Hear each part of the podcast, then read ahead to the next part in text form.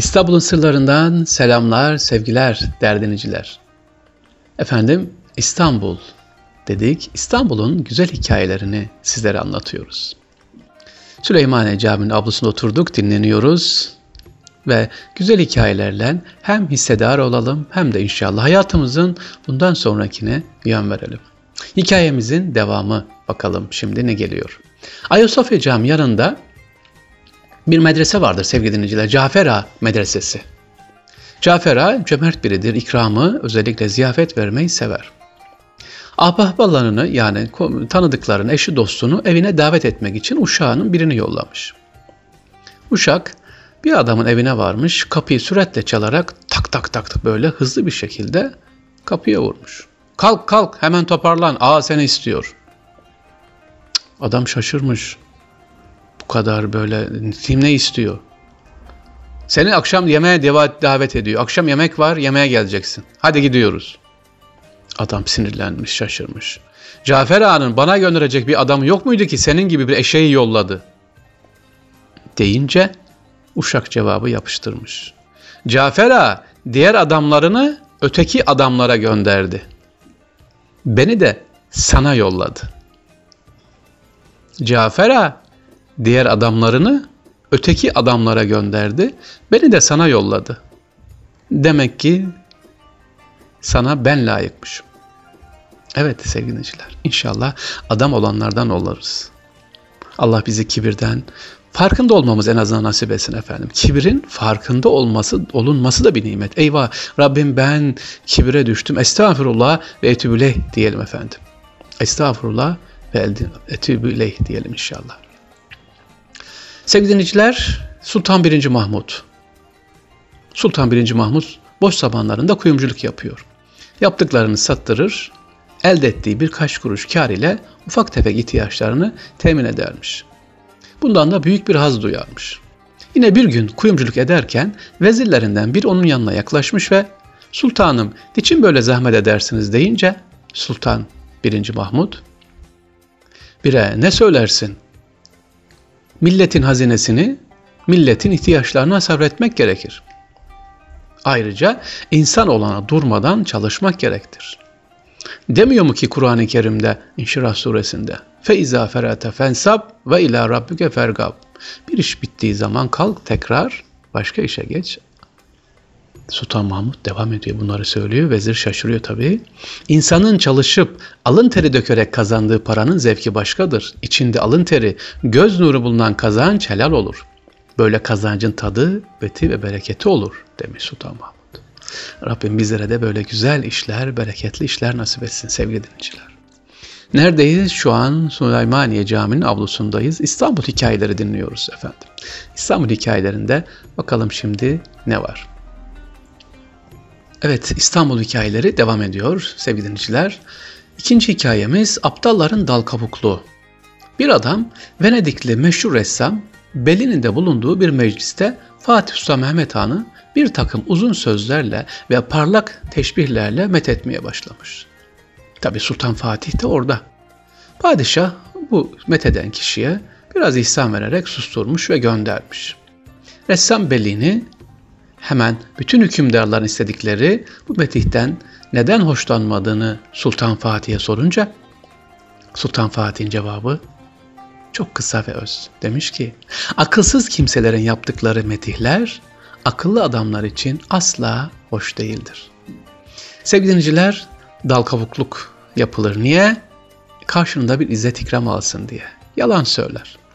Bu arada aklıma geldi değerli deneyiciler. İstanbul'un hikayelerini anlatıyorum bugün size. Süleymaniye Camii'nin avlusunda. Değerli deneyiciler, Osmanlı'da çok güzel bir adet vardı. Nedir bu adet? Tabii devlet kademesine atılan, devlet de görev alan bir kişi diyelim ki bir paşa, bir üst düzey görevli göreve gider Anadolu'ya. Gittiği zaman arkasından da biri gönderilir. Kimdir bu? Ya bir seyistir, ya bir kapıcıdır, ya bir ahçıdır, ya bir e, orada herhangi bir hizmetlidir. Ama bunun görevi nedir? Dal kavukluktur. Evet, bu saraydan görevlendirilmiş efendim. Diyelim ki filan yere vali tayin edildi. Aksaray'a vali tayin edildi. Vali gider, Arkasından da oraya bulunduğu konağa da bir hizmetli görevlendirilmiş. Bu hizmetli yaklaşır o paşaya ya da valiye onu över.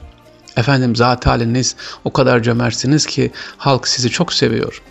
Ne kadar adilsiniz ki halk sizi çok seviyor. Aslında siz beyler bey olacak adamsınız diye şişirir şişirir. Eğer ki o üst düzey görevli gaza gelirse eyvah ki eyvah bu dal kavuğun oyununa gelirse görevden azledilir veya başka bir göreve alt göreve tayin edilir. Dal kavuk deyip geçmeyelim. Dal kavuk da aynı zamanda nedir? Bir mihenk taşıdır. Yani günümüzde dal kavuk var mı? Olmaz olur mu? Aa, her devirde var. Biz mihenk taşına vuralım sevgili. Yani dal kavukluktan yani bizi övenlerden hoşlanmamıza mı gidiyor? Seviniyor muyuz?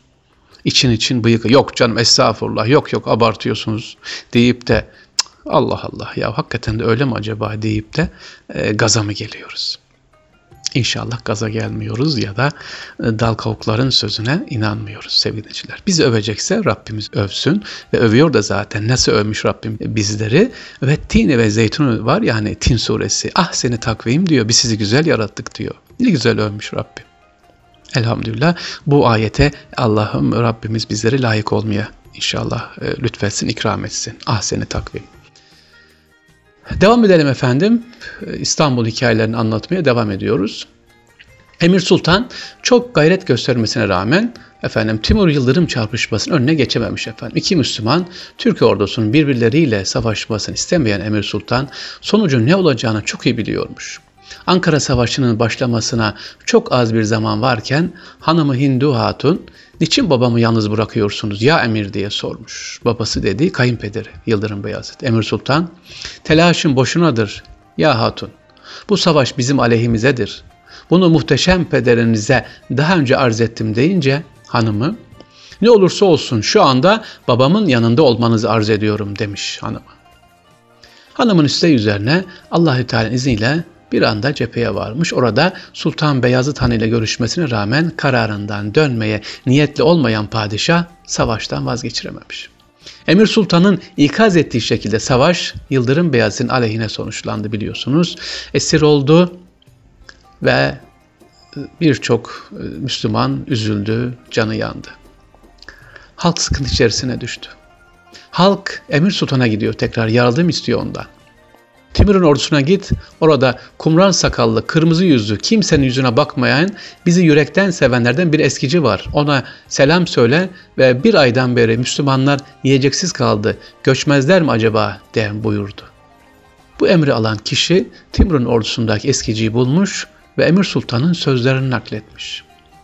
Eskici baba, evet buraya gelen epey oldu, artık göç vakti geldi diyerek elindeki iğne ipliği bir kutuya yerleştirmiş.''